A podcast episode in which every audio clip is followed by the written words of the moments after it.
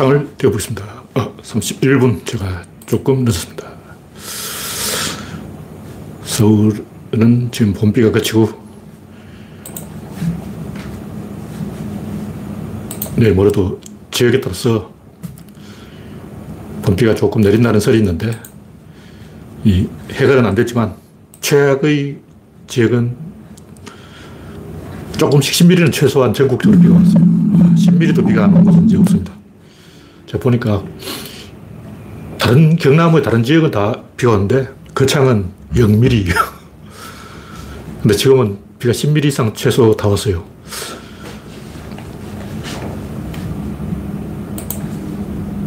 충청도 남부 지역, 보령 그쪽으로도 비가 적게 왔는데 이제는 조금씩 다 왔습니다. 서산, 서산이 제일 적게 왔어요. 네. 아임슈타님이 일발을 끊었습니다. 영원용님, 김병수님, 우창님, 정함장님, 박신타마님, 일랑가님 반갑습니다. 현재 17명이 시청입니다. 어, 구독자가 10명이 늘었습니다. 2,780명. 구독자 3,000명이 되면 뭐가 좀 해보려고 했는데 아직 3,000명은 멀었습니다만 크게 줄지도 않았어요. 네, 서울의 강수량은 16.5mm입니다. 비가 오는 듯 안 오는 듯 가량비가 조금씩 계속 왔어요.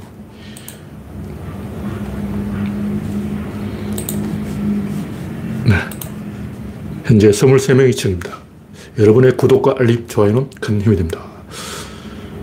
네. 일랑가님, 올리원님, 정국수님, 반갑습니다.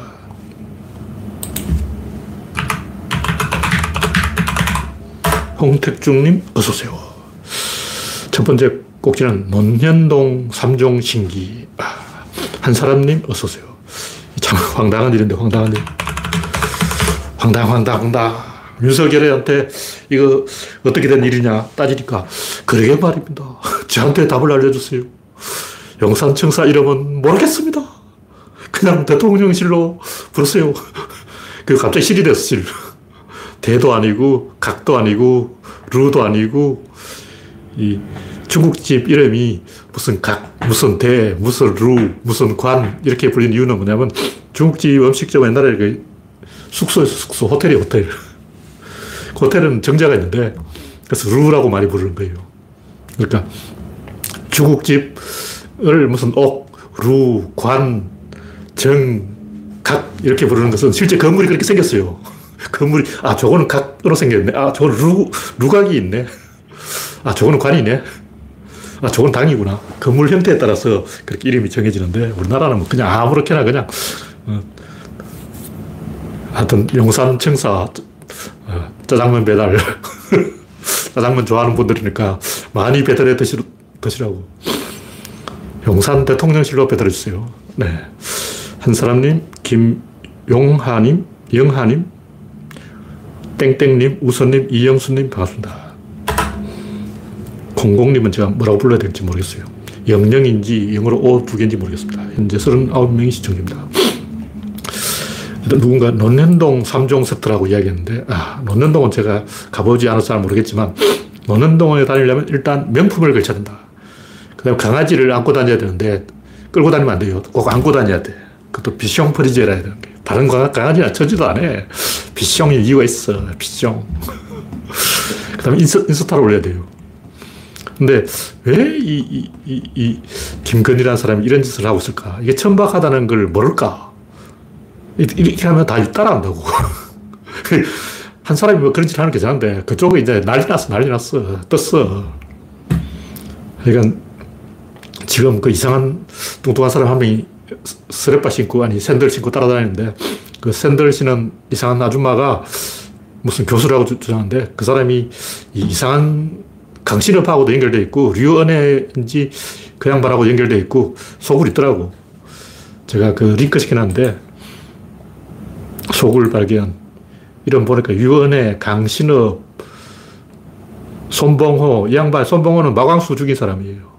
마광수를 한테 네가 에이저 퍼뜨렸지 이렇게 해서 죽인 살인자죠. 이런 살인, 살인자가 맨 앞에 이름 딱 올리고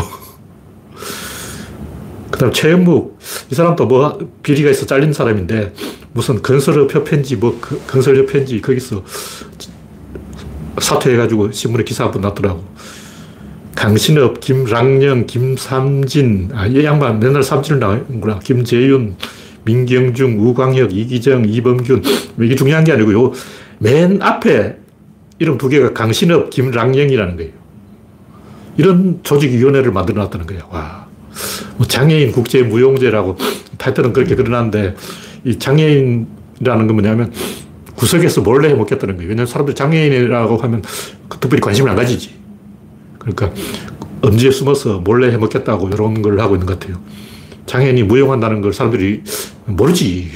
장애인이 무슨 무용을 해 하고 사람들이 신경을 안 쓰니까 음, 그런 데 숨어서 몰래 이상한 짓을 하고 있었어. 희한한 사람들인데 중요한 건 그런 게 아니고 소인배는 항상 그 의리광을 부리기 때문에 자기가 가장 잘한 것하고 내가 가장 못한 걸 비교해요. 옛날에 제가 서프라이즈 글 쓸 때도 좀 이상한 아저씨들이 갑자기 나한테 이제 엉기는 거예요. 그때 핑계가 뭐냐면 항상 내가 제일 성의 없이 졸면서 쓴 엉터리 글을 가져와서 자기가 엄청나게 열심히 쓴 글을 비교해가지고 내가 더 낫지? 뭐 이런 거 하는 거예요. 그래서 콤플렉스가 있기 때문에 대화가 안 통합니다. 무슨 얘기냐면 책임감이 아예 없기 때문에 당신 이걸, 이걸 잘못하고 있잖아. 뭐, 그 관심 없어. 일 잘하는 데는 관심이 없다니까.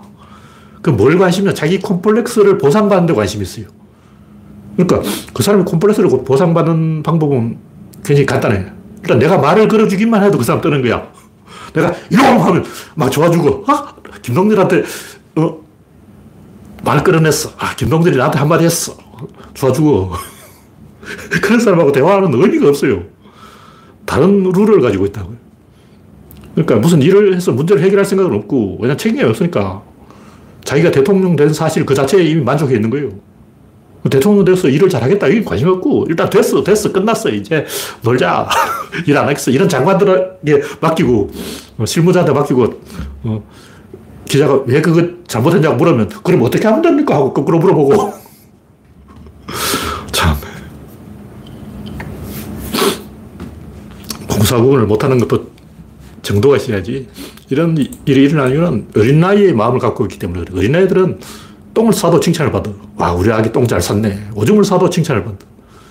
밥을 흘려도 칭찬을 받고, 뒹굴어도 칭찬을 받고, 자빠져도 칭찬을 받고. 그러다 보니까 이 대담하게 일을 저질러요. 애들 원래 겁이 없잖아. 대담하게 일을 저지르면 카리스마가 생겨서 추종자들이 생긴다고. 이제 폭주를 하는 거지. 이제 끝, 끝난 거야.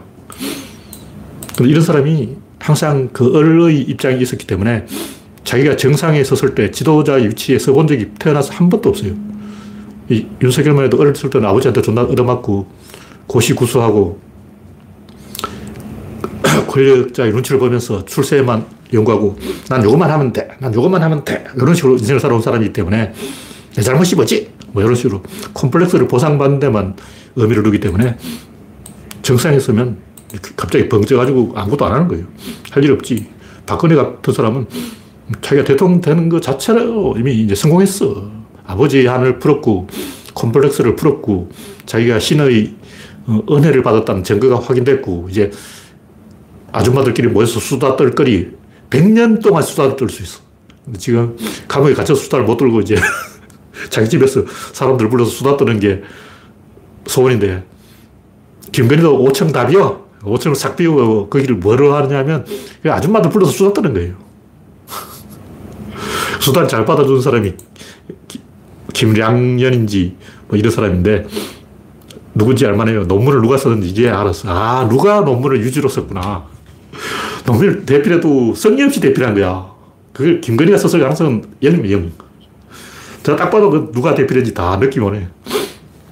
개사과를 했다 그러는데 하여튼 이 명품 걸치고 비숑 안고 다니고 인스타에 올리고 그 이유가 뭐겠어요? 자녀가 없어. 자녀가 없으니까 추종자가 필요한 거예요. 그러니까 비숑, 인스타에 글을 올리는 이유가 자녀가 없는 데 따른 어떤 공허함을 달래기 위해서 보상을 받으려고 그렇게 하는 겁니다. 그 심리를 저, 저 같은 사람은 다 들키는 거예요. 그 소인배 행동이죠. 그런 사람은 사고를 치게 돼 있다. 뭐이 정도로 이야기하고. 네, 다음 꼭지는 아시아의 몰락공시. 뭐 여러 번 했던 얘기지만 이 세상을 이해하는 핵심은 뭐냐? 의사결정 비용이에요. 의사결정에는 비용이 든다. 이거 하나만 알면 모든 걸 다 알 수가 있어. 예를 수돗물이 흐르려면 어떻게 되지? 수압이 걸려야 돼. 수압이 안 걸리면 수돗물 안 와. 수도국교 틀면 나오는 거야. 이게 중요한 게 아니야. 수도꼭지에 고장나도 물은 나온다고. 수도꼭지가 중요한 게 아니고 수압이 중요한 거예요. 전기도 마찬가지지. 전압이 없으면 전기는 안 와. 다 필요 없고 딱 하나 전압이 션다. 수압이 션다. 딱 한, 한 가지 핵심적으로 딱 걸린 데가 있는 거예요. 그게 뭐냐? 효율성이 효율성. 그 효율이라는 압박을 받고 있는 게 무슨 얘기냐면 자연을 둘러보라고 뭐든 다 아름답단 말이에요. 왜 아름다울까? 어? 사실 아름다운 게 아니고 우리 눈이 그 아름답게 보는 거죠. 근데 이 대칭과 균형이 자연의 작동 원리인데 대칭과 균형이라는 건 뭐냐면 이거 50도 50이라는 거예요. 1푼도 남는 게 없어. 이게 남으면 아름답지 않고 추해요. 일단 여기 콧구멍이 두 개인데 하나, 하나 더 있다. 콧구멍 세 개. 하나가 남았다. 아, 그건 보너스네. 아, 이게 좋아. 보너스를 콧구멍 한개더 주면 좋잖아. 근데 두 개밖에 없냐고. ABB가 있어야지. 입 한 개 더 주고, 보너스 입 한 개 더 주고, 요 눈가리 한 개 더 주고, 기, 도 여기 한 개 더 붙여주고, 어, 이렇게 넉넉하게 주면 좋잖아. 근데 넉넉하지가 않아요. 팔도 두 개밖에 없어. 어? 천수관음처럼 팔이 천 개쯤 있으면 좋잖아.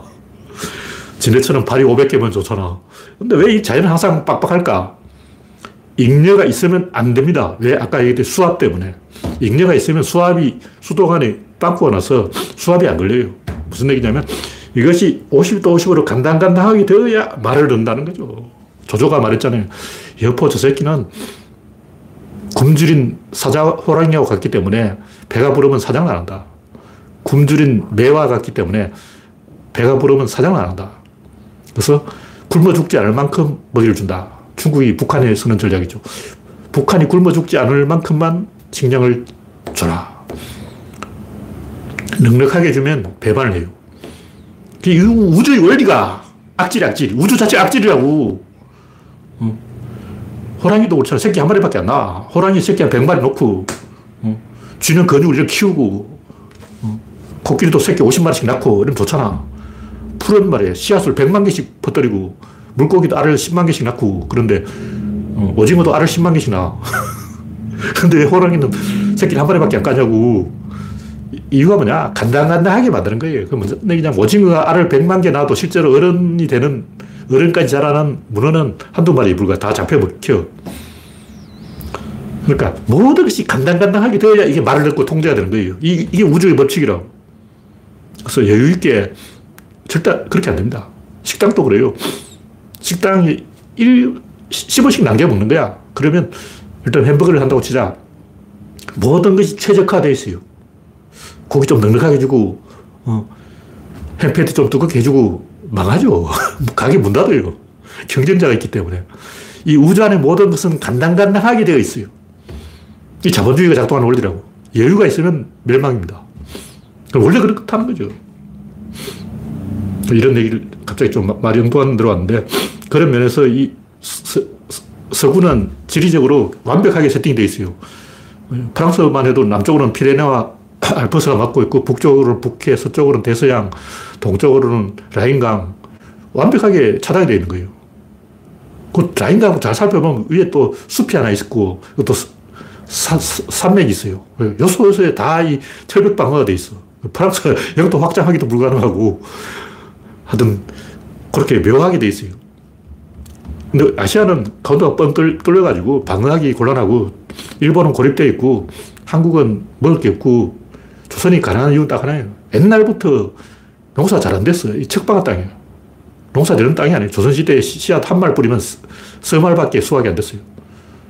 흑토지대는 한 말을 뿌리면 서무 말이 나는데 비옥한 어, 중국의 황토지대.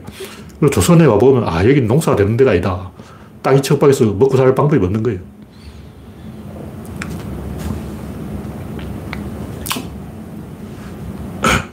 근데 문제는 이렇게 이제 닫힌 공간에서는 이 지도자들이 퇴행적인 행동을 하게 되어 있어요. 열린 개와 닫힌 개가 있다. 무슨 얘기냐면 열린 사회는 서양처럼 어떻게 밖으로 좀 뻗어나갈 연구를 하는데 닫힌 사회는 내가 잘할 필요 없고 상대방을 조져야 되는 거예요. 일단 내가 삼성이다. 세계와 경쟁 안 해. 그럼 어떻게 하냐. 경쟁자 현들을 조지는 거야. 그냥 경쟁자를 죽이는 게 훨씬 더 편한 거예요. 열심히 일해봤자 이게 안 생겨요. 무인도에서 두 명이 산다. 돈을 벌려면 방법은 딱 하나밖에 없어요. 경쟁자 한 명을 죽이는 거예요. 자기가 아무리 열심히 일해봤자 소득이 안 늘어요. 왜냐, 내가 바나나를 500개 생산해서 이걸 사줄 수요가 없는 거예요. 왜냐면 무인대 두 명밖에 없기 때문에. 무인대 사람이 두 명밖에 안 사는데 거기서 소득을 두 배로 올리는 것은 방법은 없습니다. 아무리 거기서 뭐 신발 공장 돌리고 어, 자동차 공장 돌려봤자 수요가 없어. 또 도로가 없기 때문에 차가 갈 수 없어. 그래서 무인도에서 아무리 많이 생산해도 안 팔린다는 거죠. 다친 사회에서는 마이너스 원리가 작동하기 때문에 무조건 경쟁자를 죽여야 됩니다. 내가 잘할 필요 없어요. 저 새끼를 죽여야 돼. 국힘당이 그렇잖아. 자기들이 열심히 할 필요 없어요. 자기들은 개판 쳐도 돼. 민주당을 더 깨면 된다. 이준석 전략이 그렇잖아. 막 자기들은 깽판 쳐가지고 뭐 여혐, 혐의 듣고 온갖 욕을 다 얻어먹어도 신경 안 써요. 자기가 깨지는 것보다 민주당을 더 깨면 되는 거야.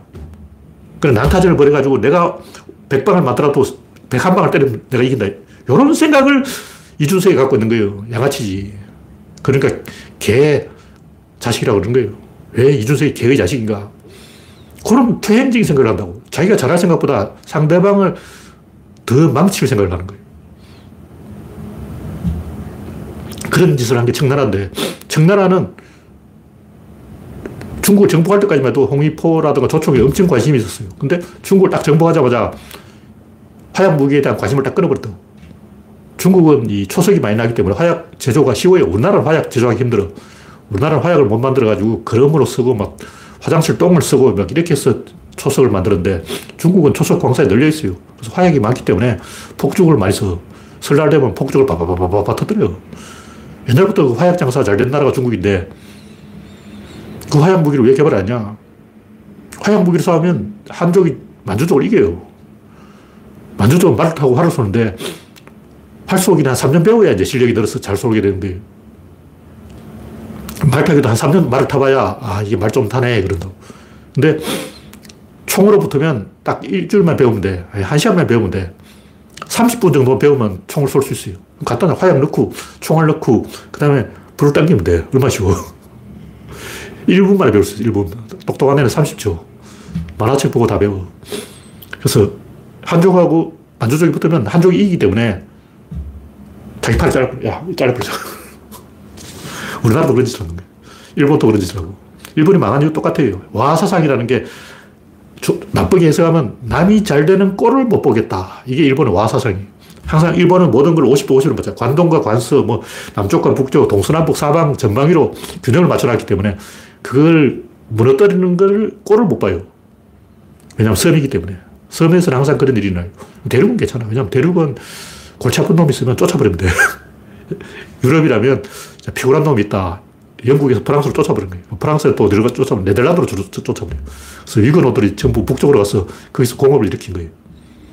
그러니까 네덜란드가 잘 사는 이유가 뭐냐면 사고친 놈 다 거기 모여 있어. 오스트리아에 사고 친 놈, 이탈리아에 사고 친 놈, 프랑스에 사고 친 놈, 영국에 사고 친 놈, 전부 네덜란드로 간 거야.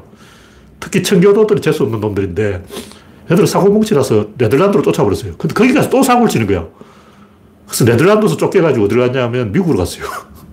미국에 사고 치면 또 가? 서부로 가. 게이들은 어디로 가냐? 샌프란시스코로 가. 그러니까 좀 이상한 놈 다 쫓아버리면 쫓아오면 또 저쪽에 가서 자기들끼리 모여서 도수둑 잘하고 있어. 막 흥해. 기술자를 사고, 기술자들이 이제 기술이 있다고 사고 치니까 쫓아버리니까 같은 기술자들끼리 다 모여가지고 막 공업이 흥해버리는 거죠. 유럽이 발전한 것도 특히 오스만 투르크가 계속 전쟁을 벌이기 때문에 전쟁 무기에 대한 수요가 계속 있었어요. 그래서 공업이 발전할 수밖에 없는 그런 구조가 만들어진 거지. 항상 그런 구조가 있습니다. 네. 랄랑님, 정경화님, 코코님, 강영호님 반갑습니다. 현재 96명이 시청됩니다.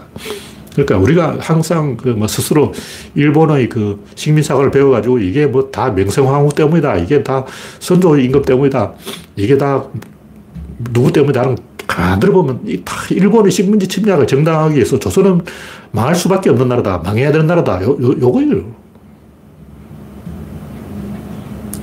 이유가 뭐냐면 지정학적인 이유예요, 전부. 근데 이 지정학적으로 한번 분리하면 방향이 잘못된 방향으로 세팅이 되고 그렇기 때문에 계속 퇴행 행동을 하게 돼 있어요. 청나라는 이 아편 전쟁 정도는 쉽게 이길 수 있었다고. 왜냐면 정, 명나라 때만 해도 서양 무기를 많이 들어왔어. 불랑기, 홍위포 다 이게 서양 무기란 말이에요.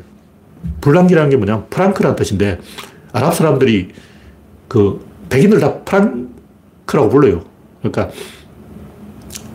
아랍인이 아닌 기독교인들을 전부 프랑, 프랑키라고 부르는 거예요. 프랑크. 프랑키라고 불러. 우리나라에 와서 이제 불란기가 된 거예요. 프랑스를 의미하는 게 아니고 아랍 사람들이 본 유럽인은 전부 프랑키다. 불란기죠. 유럽식 대포라듯이. 홍익포는 이제 네덜란드 사람 빨간 머리가 많아. 그래서 홍익포로 그러는데. 이 중국이 구단선을 꺼놓고 남중국해를 다 자기 받으라고 주장할 이유가 뭐냐면 청나라 해적들이 거기 다 장악했어요. 근데 그 사람들이 다 청나라에 항복해버렸어. 근데 그 사람들이 만약 항복 안 하고 계속 남중국해를 장악하고 있었다고 어떻게 했을까? 그 사람들은 서양 무기를 다 다뤄봤기 때문에 인도와 필리핀 사이에서 왔다 갔다 하면서 서양 사람하고 계속 접촉을 했기 때문에 서양의 신식 무기를 갖고 와서 청나라를 먹어버렸을 거예요. 만약 청나라가 남중국해의 해적들을 가만 놔뒀다면 걔들이 청나라를 삼켰을 거라고. 그 대신 중국이 서양에 당하지는 않았을 거라고.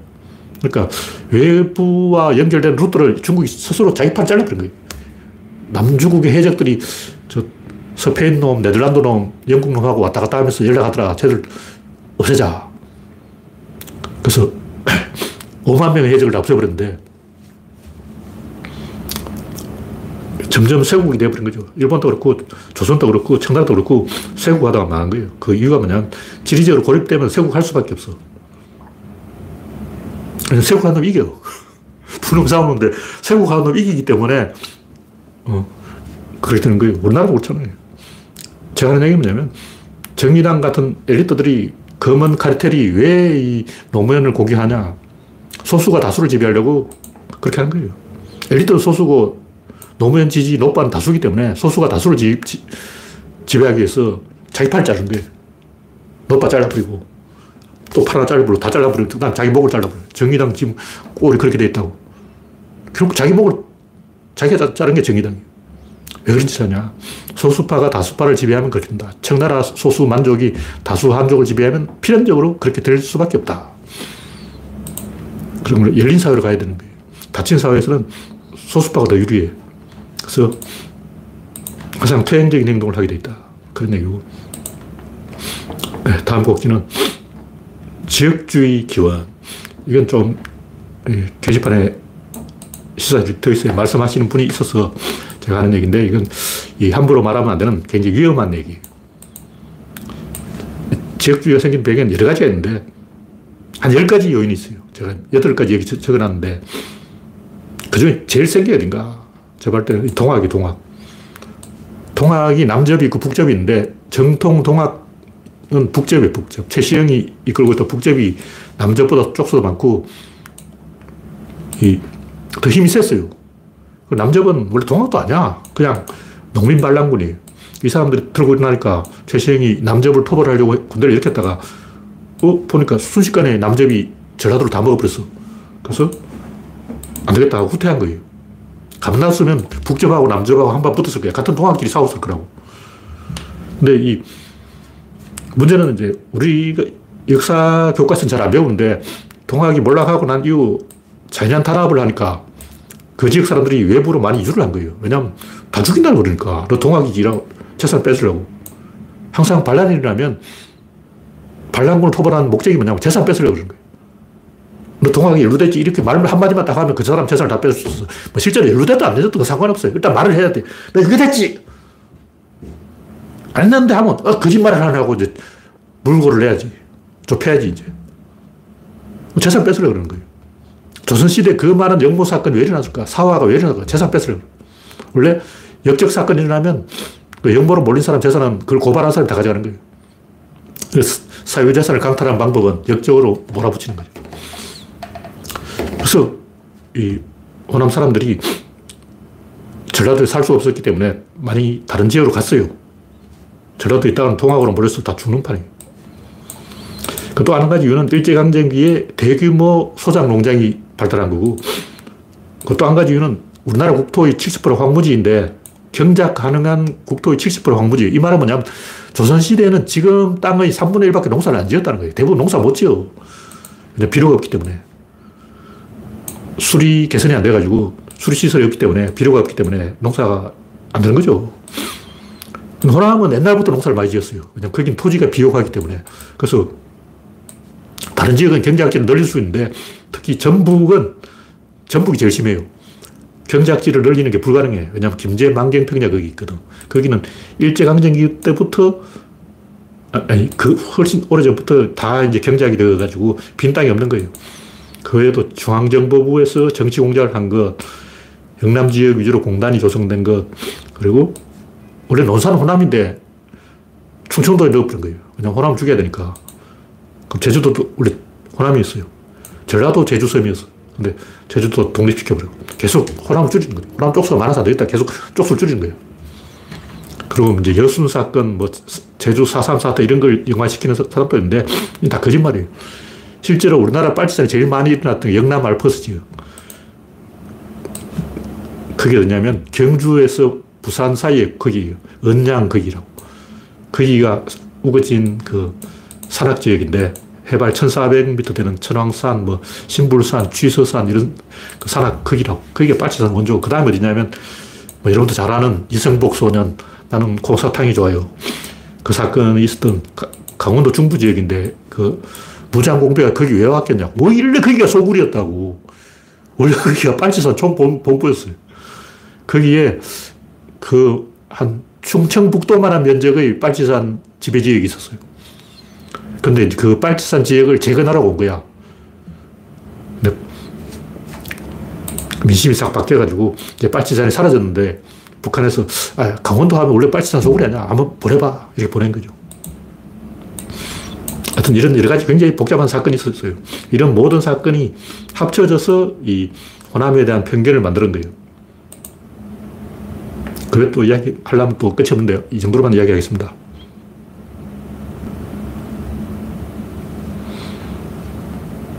네. 구조론 단행본을 내야 하는 게 아니냐 하는 말씀이 있는데, 내야 하긴 내야 하는데, 지금 제가 보니까 이 구조론 회원 숫자가 계속 감소해서 방문자 숫자 줄어서 지금 책 내봤자 이 300권 이상 팔 가능성이 없는데 그럼 제작비가 안 나옵니다. 제작비를 감안하면 500권이 팔려야 돼요. 근데 지금 하면 1년 동안 한 200권이 팔리지 않을까. 그래서 안 만들고 있습니다. 책을 지금. 나중에 또 만들지도 모르죠. 원래는 오늘 대선에 맞춰서 만들려고 했는데 점점 분위기 안 좋아가지고 대선에 이길 가망성도 없고 그래서 안 한 거예요. 네, 다음 곡지는 우크라이나는 휴전에 응해야.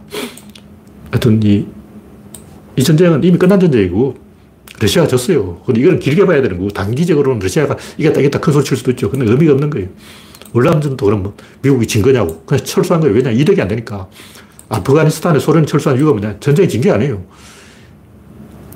체르노빌 사건 때문에 그런 거예요. 얻는 것보다 나가는 게 더 크니까.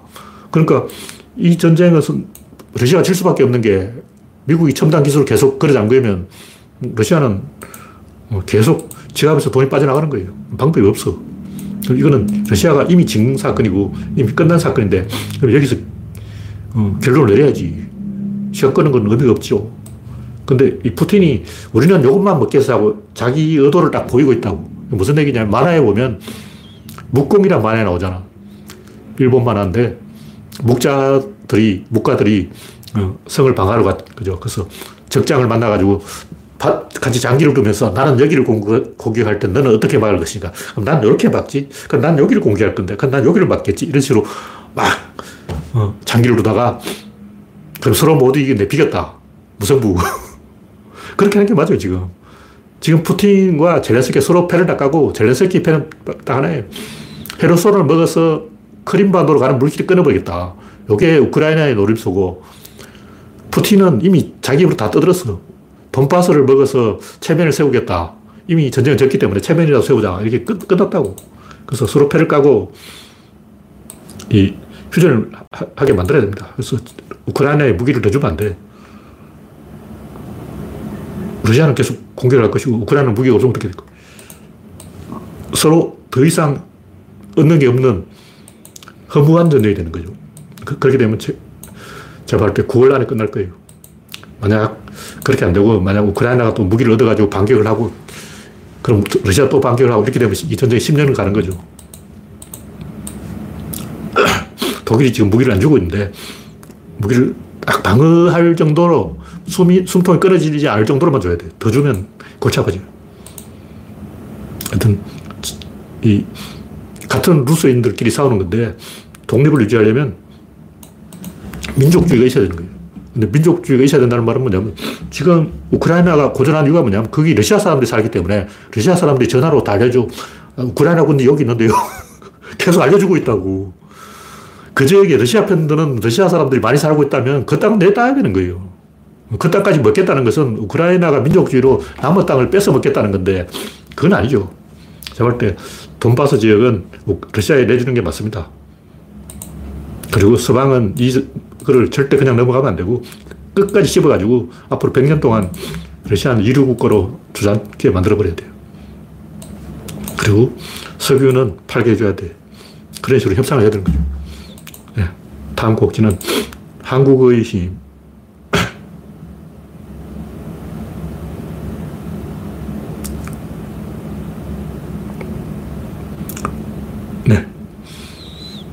당사자인 양국 국민 중에 이럴 것이 없는 사람들이 가만히 있지 않고, 물론 가만히 있지 않죠. 6.25때 이승만도 가만히 있지 않았는데, 결국 강대국들이 이승만을 주장치고 협상장, 협상을 할 수밖에 없게 만드는 거죠. 이 박철현 씨가 경향신문지 어느 신문인지 기고를 했는 모양인데, 데스야 공모점 대표죠.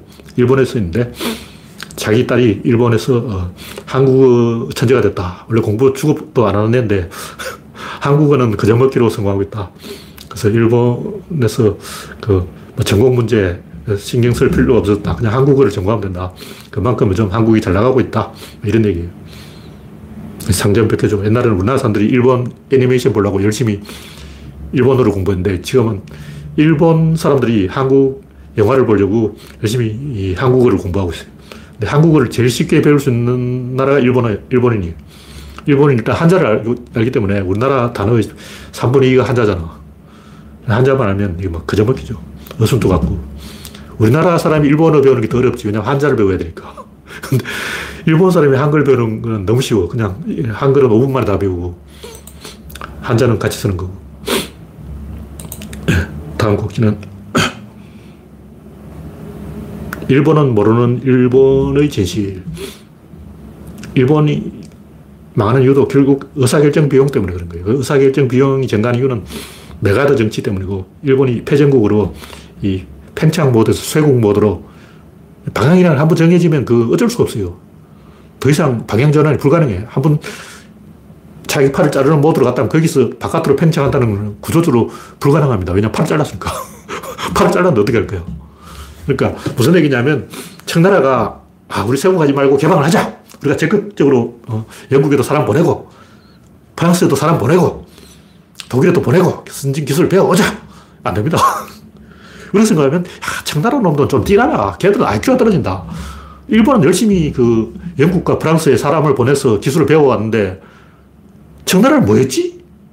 그 당시 청나라 장사꾼들은 이미 파리와 런던에 지점을 다 내놓고 있어요.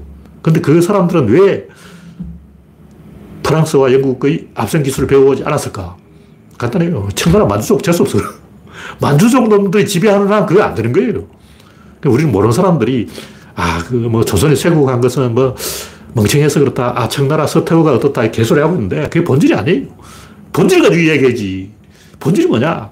소수 만주족이 개방사회로 가는 순간 자기 목이 먼저 따라가는 거예요.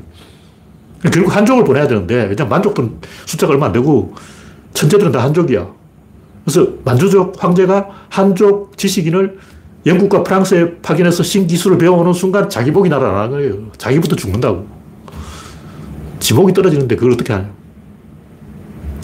한 번 이게 꼬이면 죽을 때까지 꼬이는 거예요. 러시아도 그래. 지금 한 번 꼬였어. 이제 끝, 끝난 거야. 네, 뭐, 시간이 좀 많을 제가 까먹었기 때문에 이 정도로 이야기하고 네, 다음 곡지는 인류의 멸종. 일본인 남자 70%가 이제 연, 연애도 안 한다. 젊은 사람들이 아예 연애도 안 하고 결혼도 안 하고 우리나라도 마찬가지지만 그건 합리적인 결정이에요. 그건 이기적인 결정이지. 이게 무슨 얘기냐면 인간의 사회성 본능이 본능. 동물적 본능이라고. 인간이 사회적 행동을 해야 되는데 이건 이성적 행동이 아니고 동물적 행동이. 이성적으로 생각하면 안 돼. 칸트가 이성적으로 생각하고 장가를 안 갔잖아. 자기 유전인자를 남기지 않았어. 칸트의 이성적인 생각, 장가를 안 간 합리적인 생각은 옳은 생각인가? 이걸 생각 좀 해봐야 돼요. 합리적인 결정은 좋은 결정이 아니에요. 다른 나라는 왜 인구가 줄어들지 않을까? 다 보니까 10대들이 사고 쳐가지고 10대들이 애를 낳아서 그런 거예요. 그러니까 합리적으로 결혼을 해서 애기를 안 낳은 게 아니고 10대들이 애를 낳은 게 아니고 10대들이 사고 쳐서 애를 낳더라. 그게 선진국이다. 우리나라도 10대들이 사고를 안 치니까 애가 안 생긴다. 그런 얘기죠. 하여튼 100만 년 전에 어떤 천재 원시인이 합리적인 결정을 했으면 인류는 진작에 멸종했어요. 인류가 합리적인 판단을 하면 안 되고 동물적인 판단을 해야 인구가 늘어난다. 그런 얘기예요. 네, 다음 곡지는 마지막 의사결정 비용. 이거 굉장히 중요한 얘기인데 제가 지금까지 했던 일을 쭉 모아놓은 거예요. 우리에겐 진리가 있다. 그 진리가 뭐냐? 왜 진리를 진리라 그럴까?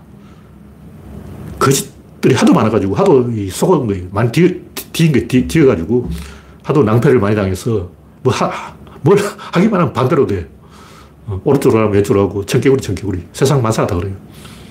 우리가 뭔가를 할 때 항상 반동을 쓰는 거예요. 일단 망치로 때린다고 치자. 그냥 때리는 게 아니고, 이, 이 뒤로 간다고. 뒤로 간 다음에 앞으로 가는 거예요. 뒤로 젖혀야 된다고. 그리고 우리는 망치로 때린다고 앞으로 가야 된다고 생각하는데, 실제로 뒤로 가야 된다는 거죠. 뒤로 갔다가 그 다음에 다시 앞으로 가야 돼. 헷갈리는 거예요. 그래서 정치라는 것은 왼쪽 깜빡이 넣고 오른쪽으로 핸들 꺾는 것이라 얘기했는데, 항상 그런 식으로 해야 돼요. 그 처음부터 이쪽으로 가면 망해. 반대쪽으로 한번 발을 담그고 와야 돼요. 그렇기 때문에 보통 사람이 보통 생각하고 보통 틀려. 다 틀려. 보통 이제 하도 경험이 쌓여서 뭐 대충 넘어가지만 처음 하는 일은 전부 반대로 되는 거예요. 특히 좌파들이 뭘 시도하면 어, 전부 반대로 되는 거예요. 하도 반대로 되는 게 많으니까 그럼 똑바로 되는 건 뭐냐? 처음부터 똑바로 되는 건 없나? 그게 진리예요. 왜 반대로 될까? 너와 나, 타자라는 거, 장벽이 있어요. 그 사이에 의사소통의 장벽이 있다. 이 장벽이 있기 때문에 뭐든지 반대로 될 수밖에 없어요. 그러니까 우주의 존재를 내가 인식하는 순간 이미 우주는 타자인 거예요. 너와 남이라고 딱 칼을 나누는 순간 반대로 될 수밖에 없어. 일단 내가 자전거를 탄다. 일단 자전거와 나이두 명이 있는 거예요. 제일 중요한 건 자전거와 내가 한 몸이 되는 거야. 근데 자전거를 타보면 자전거 알아서 빨딱 이랬어요. 이렇게 자빠졌다가 내가 페, 페달을 밟기만 하면 자기 스스로를 빨딱 쓴다고. 근데 이게 두려운 거예요. 어, 이렇게 있는데 자전거 빡 있어버려. 어? 처음 핸들 잡는 사람은 깜짝 놀라죠. 자전거 지가 알아서 빨딱 일어서니까 얼마나 무서워. 빨딱 일어선다 않고 이렇게 계속 가버렸지 어떻게 하냐고. 이걸 못 믿는 거죠. 그러니까 자전거 누웠다가 지가 알아서 딱 서는데 여기서 멈추지 않고 이렇게 가버리면 내가 자빠지는 거예요. 그게 두려운 거야. 그 자전거를 믿을 수 없어. 그러니까 자전거 처음 타는 사람의 입장에서 제일 중요한 건 자전거를 믿을 수 있고 자전거에 완전히 몸을 맡기고 자전거가 원하는 대로 받아들이냐 이거예요. 근데 그게 쉽지가 않은 게 왜냐하면 아까 얘기했듯이 왼쪽으로 꺾으려면 먼저 오른쪽으로 살짝 갔다 가야 돼. 이때 헷갈리는 거야. 왼쪽으로 꺾으면 그냥 왼쪽으로 꺾으면 된다. 오른쪽으로 꺾으면 오른쪽으로 꺾으면 된다. 그럼 얼마나 쉽냐고. 근데 왼쪽으로 꺾으려면 오른쪽으로 가야 되고 또 오른쪽으로 꺾으면 왼쪽으로 가야 되고 이기 때문에 머리에 쥐가 나는 거죠. 그래서 항상 뭐든지 반대로 되기 때문에 거짓이 있고 거짓이 있기 때문에 진리가 있는 거예요. 진리라는 게 뭐냐? 너와 나, 이 타자, 이 장벽을 지우는 거예요. 그 하나만 해결하면 모든 문제가 다 해결된다. 그 뭐냐. 그 망치를 쥐고 이렇게 친다는 것은 망치는 내 몸의 일부가 아니고 타인이란 말이에요. 망치가 내 몸의 일부라면 내 몸이 같이 가겠죠. 내 몸이 같이 가면 괜찮아. 근데 망치가 내 몸의 일부가 아니기 때문에 이게 문제가 되는, 그러니까 반대로 가는 거지. 그래서 망치와 내가 한 몸이 되는 그 과정, 그게 바로 이 진리라는 거죠. 그것이 이 우주 안의 모든 비밀을 파헤치는 단서가 되는 거예요. 그게 뭘까? 의사결정 비용이라는 거죠. 망치와 내가 한 몸이 아니기 때문에 의사결정 비용이 드는 거예요. 한 몸이면 의사결정 비용이 없는 거죠. 생략되는 거예요. 인생에서도 그런데, 이, 자식이 부모한테 뭐 할 때는 뭐 허락을 받고 그런 게 없어요. 그냥 하면 되는 거야. 근데 다른 사람과 만날 때는 꼭 그 사전 절차 동의를 구해야 돼요. 요거 해도 되냐고 물어봐야 돼. 엄마한테는 안 물어보잖아. 그냥 하는 거야. 그냥 믿으니까. 항상 그런 문제가 어, 의사결정의 문제가 걸리는 거예요. 지금 윤석열이 하고 있는 사고 치는 거 똑같은데 윤석열은 어리광이 있기 때문에 엄마한테 안 물어보듯이 국민한테 안 물어보고 그냥 해서 든, 든다. 이렇게 착각하고 있는 거예요. 국민이 타인이라는 걸 몰라. 다 자기 부하인 줄 아는 거예요. 하여튼 우주는 에너지의 손실이라는 딱 하나에 의해서 관리가 되기 때문에 에너지 손실만 줄이면 모든 문제가 해결됩니다. 의사결정 비용이다. 그런 얘기죠. 국가의 흥망, 기업의 생세, 이게 똑같아요. 국가가 왜 망할까? 의사결정 비용을 못 줄여서 그래요. 자본주의는 뭘까? 의사결정 비용을 줄이는 거예요. 공산주의는 뭘까? 그것도 의사결정 비용을 줄이는 거예요. 근데 자본주의와 공산주의가 조금 의사결정을 비를, 비용을 줄이는 방법이 달라요. 자본주의는 좀 창의적인 부분에서 의사결정 비용을 줄이려는 거고, 공산주의는 단순히 비용을 줄이려는 거예요. 무슨 독재를 하면 한 명이 결정해도 되잖아. 독재는 한 명이 결정해도 되니까 의사결정 비용이 줄어드는 그 자본주의는 하나를 결정하는데 100만 명이 전 국민 투표해가지고 난리야. 그러니까 우리나라는 뭔가 결정하면 표가 2만, 2천만 표가 필요해. 2천만 명이 투표, 용지를 투표하면 집어넣어야 뭐가 겨, 결론이 나오는 거예요. 근데 북한에서는 어떠냐. 김정일이 단추, 김정은이 단추 단추를 누르면 돼. 그러니까 남한은 2천만 분을 이걸 투표하면 손가락을 넣어야 되고, 북한은 김정은이가 그냥 이렇게 도장 찍으면 돼. 어, 북한이 훨씬 더 의사결정 비용을 줄인다는 거죠. 그렇지만 이거는 어떤 이미 이, 할 줄 아는 한번 해본 일을 반복할 때 그런 거고 뭔가 새로운 낯선 상황에서는 공산주의는 의사결정을 못 합니다. 그건 불가능해요. 그냥 대칭을 안 만들기 때문에. 그래서 제가 이제 여기서 굉장히 방대한 이야기를 써놨는데 이게 다 이야기하면 끝이 없고 간단히 이야기하면 의사결정이라는 것은 짧은 파장을 만드는 것이다. 모든 게 그래요, 모든 게. 뭐 안 그럴 것 같죠? 대표적인 예가 그, 제가 여기 써놨는데, 무슨 노이반 효과라고 있어요. 갑자기 제가 까먹었어. 하여튼 그, 권투 선수가 글러브를 끼고 주먹을 치는 이유, 치는 이유가 뭐냐면, 이 얻어맞는 사람을 보호하기 위해 그런 거예요. 근데 권투 시합을 하다가 사망자가 발생하는 이유가 뭐냐? 글러브 때문에. 근데 사람들은 그걸 잘 모른다고. 글러브가 없으면 어떻게 될까? 이게 찢어져요. 피가 난다고. 그 대신 타격이 전달되지는 않아. 여기만 피가 난다고. 그러니까 죽지는 않아. 근데 트, 깨지지. 근데 글러브를 끼면 어떠냐? 타격이 중심까지 팍 전달됩니다. 그래서 죽어요. 아, 멀로 노이만 효과인데 사람들이 이걸 잘 모르는 거예요. 아까 얘기했듯이 항상 인간의 예상과 반대로 된다. 청개구리다, 청개구리. 택견에 보면 늦은 발질이라는 게 있는데, 늦은 발질을 어떻게 하냐면, 일단 상대방의 가슴에 올라서서 여기서 다시 한번 밟아버리는 거예요. 근데 왜 그렇게 하냐면, 그냥 이렇게 팍 발로 차면 다친다고. 다치는 사람을 보호하기 위해서 이렇게 늦은 발질을 하는 거예요. 근데 실제로 그걸 맞아보는 사람이 하면 뼈 나갑니다. 갈뼈 나간다고. 늦은 발질이 훨씬 더 타격이 강해요. 김두한이 하는 그 입봉이, 김두한 별명 입봉인데 그게 늦은 발질이에요. 김두한이 어디서 태권을 배워가지고 늦은 발질을 하는데 그 하면 여기 뼈 부러져요. 왜 그러냐면 그냥 이렇게 팍 차는 게 아니고 이렇게 탁 했다가 다시 한번 쳐버리면 이게 멀로노이만 효과에서 타격력이 한 점에 집중되기 때문에 훨씬 더 강하게 타격될 뿐만 아니라 타격이 깊숙하게 안에서 일어나요. 왜냐면 그냥 타격하면 여기서, 여기 깨진다고. 근데 늦은 발질을 해보면 여기가 깨져요. 몸속이 골병이 속병이 든다고. 내부 장기가 터져버려요. 그럼 택견하는 사람들이 그걸 잘 모르고, 아, 우리 택견은 평화의 무술이에요. 그래서, 아, 얻어맞는 사람을 보호하기 위해서 늦은 발질하는 거 실제로 정반대예요. 김도환이 그걸로 다 죽였어. 그냥 탁 치는 것보다 1차 치고 다시 한 번 더 쳐버리면 훨씬 더 타격이 집중되기 때문에 이 제가 구, 군대에서 이제 탄약병이었기 때문에 1m가 되는 강철을 대전차포가 뚫어요. 그걸 어떻게 뚫냐. 옛날에 설명이 다 잘못됐어. 옛날에는 삼천도의 고열을 녹여서 액체로 만들어가지고 미세하게 바늘 구멍만큼 구멍을 열고 탱크 내부에 천도의 고열을, 아, 삼천도의 고열을 전달해서 익혀 죽인다. 이렇게 알려졌습니다. 그게 거짓말이에요. 최근에 알게, 뭐, 알려진 사실이라면 멀로 노이만 효과는 그게 아니야. 미세한 금속 분말을 만들어서 분말이 톱처럼 썰어요. 다시 말해서 대전차 무기가 판처 파우스터부터 날개 안정 철 갑탄까지 이 전차를 뚫는 원리가 철판 1, 1m 뚫는데 1m 뚫는 원리가 뜨고 3천도의 고열을 녹이는 게 아니고 작은 금속 입자가 여기 막 파먹는 거예요, 이렇게. 순식간에 다 파먹어요. 파먹어서 1m를 파먹어버리는 거예요. 그걸 에너지를 한 점에 집중시킨다는 거죠. 어떠저떠가 쇠를 자르는 원리가 똑같아요. 톱이 나무를 자르는 원리가 작게 이렇게 파먹는 거 이게 뭐냐면 짧은 파장을 만든다는 거예요. 큰 파장을 짧은 파장으로 만들었을 때 힘이 한 점에 집중됐을 때 굉장히 강력해진다. 그 얘기를 하는 거죠. 뭐 차력사가 돌을 깨는 것 똑같아요. 돌을 왜 어떻게 깨냐면 약간 긴 돌이라 해야 돼. 동그란 돌은 안 돼. 긴 돌을 두고 살짝 공간을 만들어요. 그걸 탁 치면 지렛대 원리에 있어요. 안쪽에 깨져요. 때리는 부분에 깨지는 게 아니고 약간 안에 깨진다고. 그러니까 요 각도를 이용하는 거죠.